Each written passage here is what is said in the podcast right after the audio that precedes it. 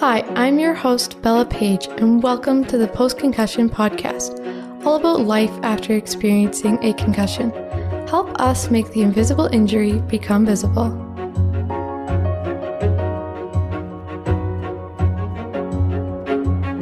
The Post Concussion Podcast is strictly an information podcast about concussions and post concussion syndrome. It does not provide nor substitute for professional medical advice, diagnosis, or treatment. Always seek the advice of your physician or another qualified health provider with any questions you may have regarding a medical condition. Never disregard professional medical advice or delay in seeking it because of something you have heard on this podcast. The opinions expressed in this podcast are simply intended to spark discussion about concussions and post concussion syndrome.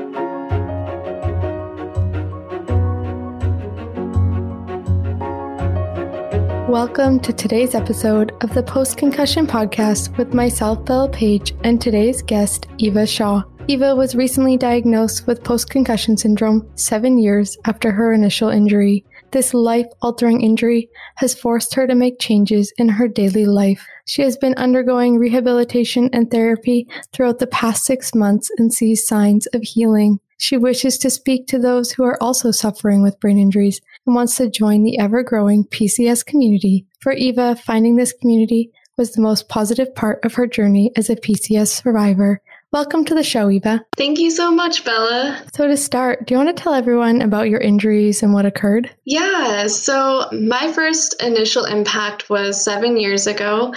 It was in volleyball practice. It was my senior year of high school, and I got hit in the left temple. I didn't pass out, and I didn't even think it could be a concussion. But then I ended up going to the doctors, and they said I have a concussion and to sit down and be in a dark room. Yeah, no screens. So I did that. I got reevaluated two weeks later and was feeling a lot better. My next practice back to volleyball, I got my second concussion. So my coach dove onto my head. So I got two consecutive concussions, healed that one, thought I was okay. And then, yeah, went on with my daily life. And then I started to notice that I would get symptoms when I would get any bump on my head. So the first one was just hitting my head on a low ceiling. So throughout those years, I just kept getting these concussions from little impacts, which, you know, didn't happen before. And I didn't know what this was. I honestly didn't relate it back to my initial concussion. I thought, yeah, I just had no idea um, what was wrong with my brain. So I just kind of lived with it and I would just sit out and try to heal while I was concussed. And then I'd feel better and go back to my daily life. And then recently I got four concussions in a time of two months. So it was really hard for me. It was just from one was from driving, and then my last one was the hardest one I've ever had. I've counted 20 concussions throughout my life now, and it was definitely been hard. Uh, the last one was the hardest for sure, and this is when I felt a lot of the symptoms coming on.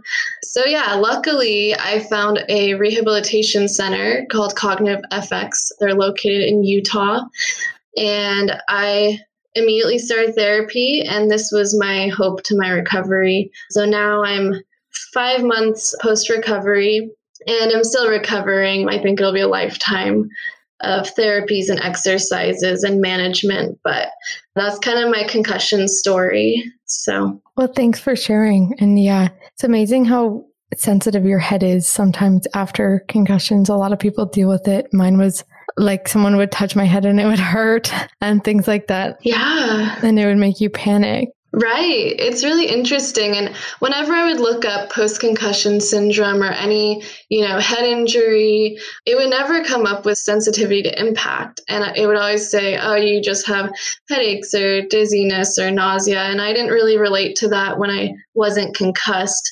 I would just turn away from that diagnosis. So, yeah, I'm really happy to have a diagnosis now and kind of go towards the healing process. But yeah, it's definitely a big one for a lot of people. For sure. Well, what type of symptoms did you have if you didn't have like the dizziness and things like that? My main symptoms are eye strain, neck tension, and then with that comes headaches. It turns out that my visual processing part of my brain was damaged. So my eye strain is and how my eyes interact with my brain really caused the pain. And then the neck tension comes from that. Uh, I also have had experience with light sensitivity and noise sensitivity.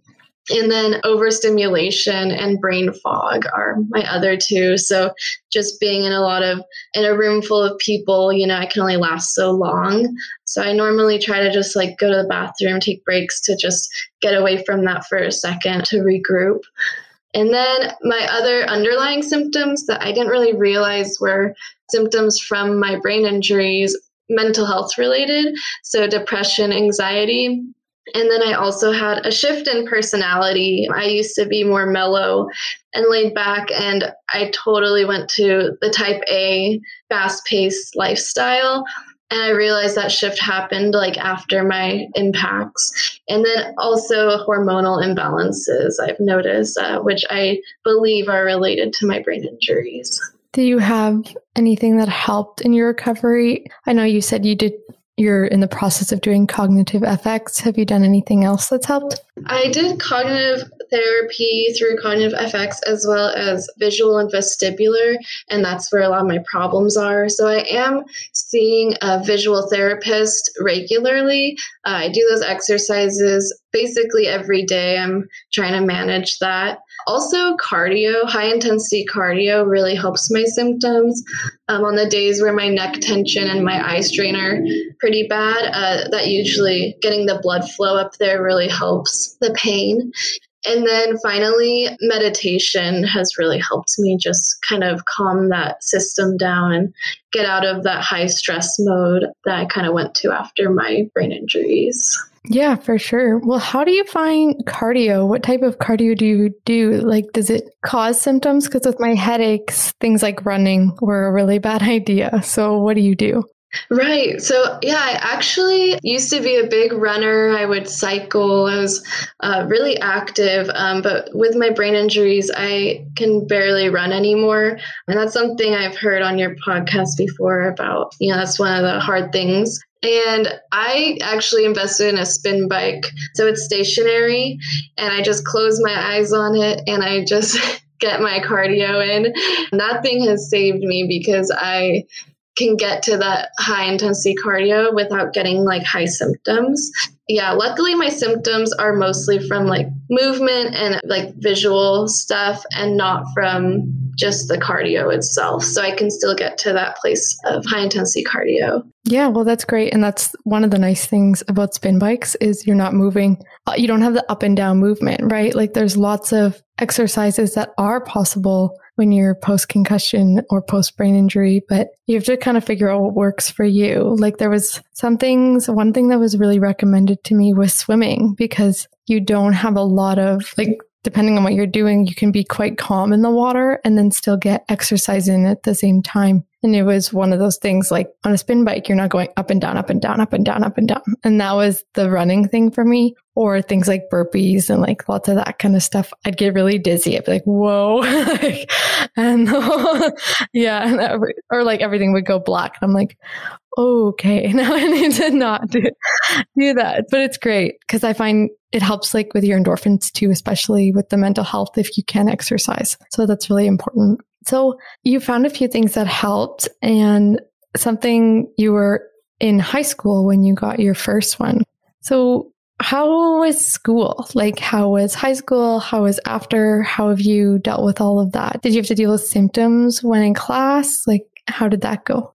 So yeah, for my experience, I didn't really have these symptoms, you know, every day. It was more like when I was concussed, I would take time off. Luckily, I remember taking time off in high school. Throughout my college years, I was able to get through without taking time off. Somehow the concussions just landed on weekends or holidays. And yeah, so I don't remember taking too much time off in college. But recently, with my last concussion, my work, um, I had to take almost a month off. So that really affected me.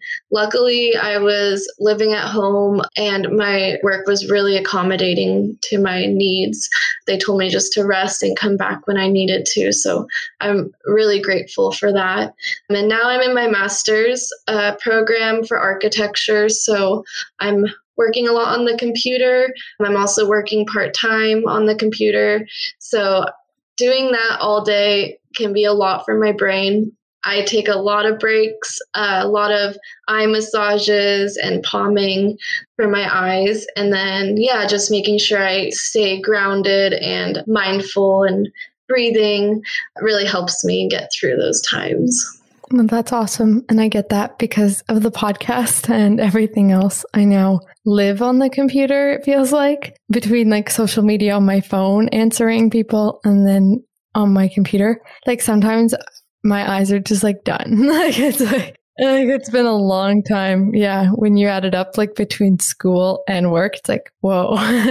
Yeah, and it's really hard that like now everything is virtual, especially since the pandemic. So we're kind of forced to be on the computer. But yeah, taking those breaks uh, and also just little naps throughout the day also helps a lot for me. So yeah, well, I'm a huge nap fan. I've mentioned it before. I take one every day almost. So how my naps work is it depends on what I'm doing.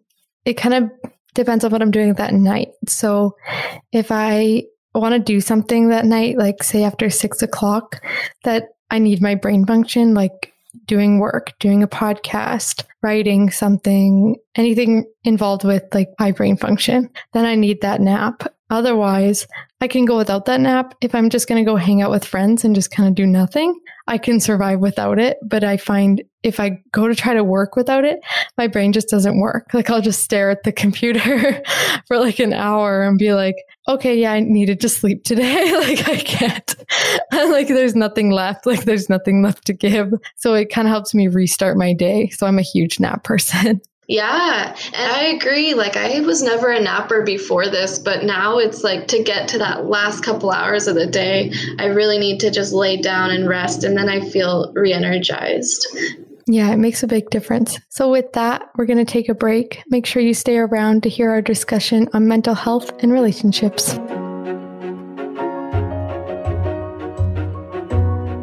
I just wanted to say thank you the podcast is just over six months old, and I couldn't be happier with the response. If you truly love the podcast, please consider leaving a tip in our Support the Podcast tip jar found at the bottom of our episode description. All tips are greatly appreciated and help cover costs of the show.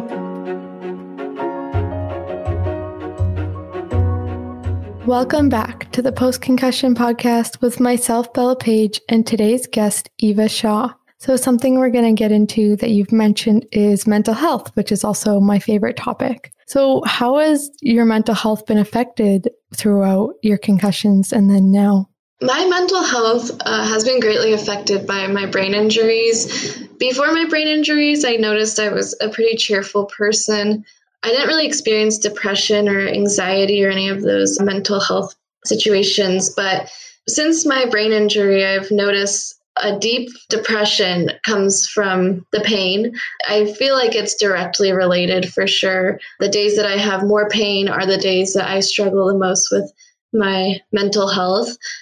It mostly comes with feeling not myself.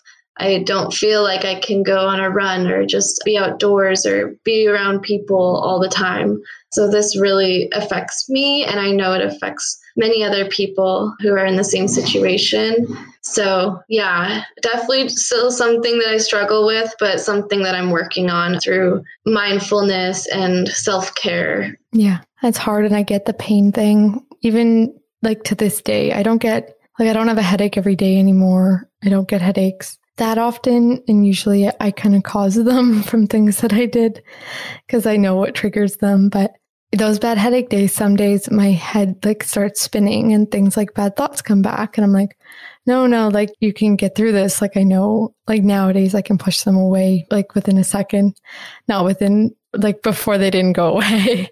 Once they started, they didn't stop. And I get it because it is a lot of pain and there's something about like chronic pain, but then there's also something about pain in your head. And I feel like a lot of it is because your ability to think also goes away. Like if your hand really hurts, you can still think, you know, like your thought process doesn't stop, your memory doesn't disappear. Where when you have a headache, all of a sudden, sometimes you can't remember things. You can't do anything. Like watching TV might hurt, reading a book might hurt. So all those things that people recommend for you to do and relax with, you can't do, which is really frustrating because I always remember people being like, why don't you do this? Why don't you read a book? Why don't you do that? And it's like, I can't do any of those things that you just recommended to help like make me feel better. Like I used to get told to do a puzzle and now I love puzzles. But before, like my head was in so much pain. I was like, this isn't fun. Like I'm causing more pain. So I find that's a really big issue where the headaches connect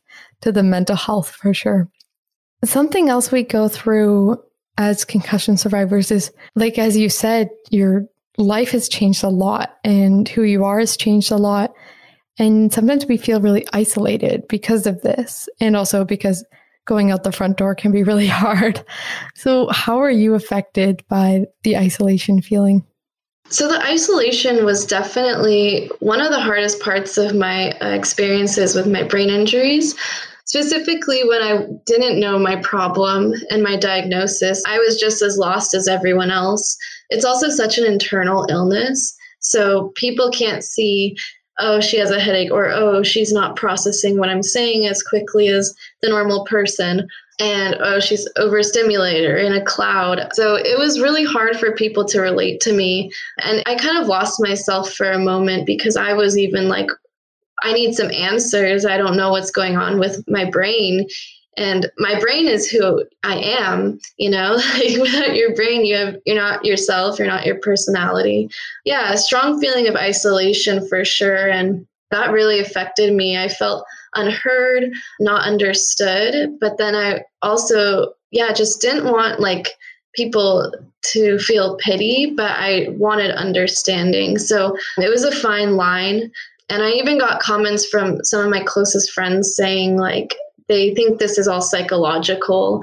Or one friend said, Shouldn't you be dead by now if you've had 20 concussions? So those comments did not help my recovery process. They really pushed me down and my mental health as well. Once I got my diagnosis and I found this growing community, uh, that really made me feel heard. Even finding this podcast, listening to other stories, I was like, wow, like this is real and these other people experience it as much as I don't want other people to experience this, having that community is just something that really, you know, saved me. And I couldn't be more grateful for it. Yeah, I get that. I actually, there was something on Facebook about that that I was talking to someone about it today. How it's a different kind of comfort. Like you're not happy that someone else is going through it, but you're happy you're not the only one in the world because that's what it feels like. So there's a strange comfort to knowing other people are going through what you're going through. Do you have any tips for others feeling isolated or the same way? Like, how did you get through it? I guess when I didn't have this community yet, a lot of it came from myself. I knew that something was wrong with me internally, and I, I needed to listen to that and listen to my body and my mind. So finding that self care and that self love really guided me. I knew that I was my only support. So um, to stay true to myself for sure really helped. Uh, also, gratitude really helped me with this experience. On the hardest days, I would just think, what am I grateful for, even though I'm in this chronic pain or um, I'm experiencing these things? What can I be grateful for? There's always something to be grateful for. So that really helped me keep my head above the water. Yeah, for sure. Well, thank you so much for sharing. Something you kind of already talked about was your one friend who was horrible. and sometimes people make comments. I think it's a lot of the time it's like you said, they can't see it. And because it's invisible, they have a really hard time comprehending something they can't see. So they just don't believe you. Not that that's an excuse to ever say something like that, but I find that that is a really common problem is people look at you like, oh, you were fine yesterday. Well, no, I wasn't fine yesterday, but I was good enough that I could smile through it. Like, you know, there's lots of those days that people aren't realizing, like you would mention. So, how are your relationships affected, like with your friends, other than the mean friends and family? I took those comments personally, but I really tried not to, you know, I tried to understand where they were coming from as well. So, you know, like they didn't go through or they haven't experienced a brain injury, so they really don't know. Yeah, I try to just separate the two, but it definitely affected my uh, relationships. And an example of this is with my boyfriend. He has always been my number one supporter. And through the past years, my head injuries got worse and I got impacts way more. And so there were a lot more times where he was with me, just seeing me go through these hard days. And you know, he told me like he just feels helpless. And I said, I do too, you know, like I don't know how to help this. And he didn't either. So that that really strained our relationship. And some of the days, you know, we'd have plans to like go out and then I'd have to say I can't and I'm in bed, you know, in the dark room in the middle of the day. So he felt like he had to be there with me and so it really does like strain relationships. With my family, they've been pretty understanding. Um, I'm really you know grateful for them and my mom has been the most understanding through this experience at first she had troubles understanding and yeah she just didn't see me uh, i was off in college and so when i came home and had these impacts and these injuries she saw how much I was suffering and said, okay, like obviously something's wrong. So she's actually the one who found the rehab center for me, which was amazing. And she went there with me. And now she's been my biggest support through this. So I'm really grateful for her. And I feel like when people understand, that's when they can really support. Yeah. Well, and that's great. And yeah, the relationship thing is hard. And yeah, you're right. Like you both feel like you can't fix it. So, and you want to fix it as a partner. Like I always remember uh, my brother and I were talking about how we apologize to our partners about things going on in their life that we have no like no we're like we're not affected by it we didn't cause it but you're like oh i'm so sorry like you're so sorry and they're like you don't need to be sorry like it's not your fault but at the same time you don't know what else to say because you don't know how to fix it and they can't fix it. So you're just sorry and you are. And that's how it goes. And it's a hard situation to be in. And I get the like, you can't go out because you have a headache that day and your schedule probably changes a lot more frequently when you have headaches than most people expect. Like, even with the podcast, there's days where I'm like, oh no, like I gotta cancel because like I can't think today. So podcasting isn't gonna work because like I need to be able to process enough to answer a guest. And there's lots of that, but I'm really glad that your mom's been so supportive and it makes a big difference. I find with a lot of guests and others that I've talked to, when someone else helps find you places to get treatment or finds a therapist for you, or because sometimes when you're going through this, you don't have a lot of energy and you don't have like that extra push to do it. So if someone else does it for you, it's like, okay, yeah, I can go to therapy. And then they set it up for you. And you're like, okay, I can really do this rather than, okay, now I need to find a therapist. Now I need to book a time. And now I need to get there. Like it can be really helpful if you have someone else to do that with. Totally. Yeah. And that's how I experience my recovery. So definitely helps having that shoulder to lean on and just someone, yeah, to kind of support you through it because with brain injuries, you are, you know, kind of a step backwards sometimes or some days. So, yeah. Well, is there anything else you would like to add before ending today's episode? I personally just want to say that I am really thankful for this podcast and I think it it really like helps a lot of people and you know, finding this community has just changed my life. So, just really grateful for the people who advocate for brain injuries. And that's, you know, part of the reason why I wanted to come on here and tell my story is because I just want, even if it affects just one person, I would love to help someone through this and be that that voice and that listener. Yeah, well, thank you so much for joining and sharing your story post concussion. Awesome. Thank you so much.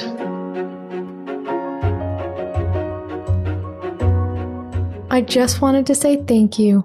The podcast is just over six months old, and I couldn't be happier with the response. If you truly love the podcast, please consider leaving a tip in our Support the Podcast tip jar found at the bottom of our episode description. All tips are greatly appreciated and help cover costs of the show.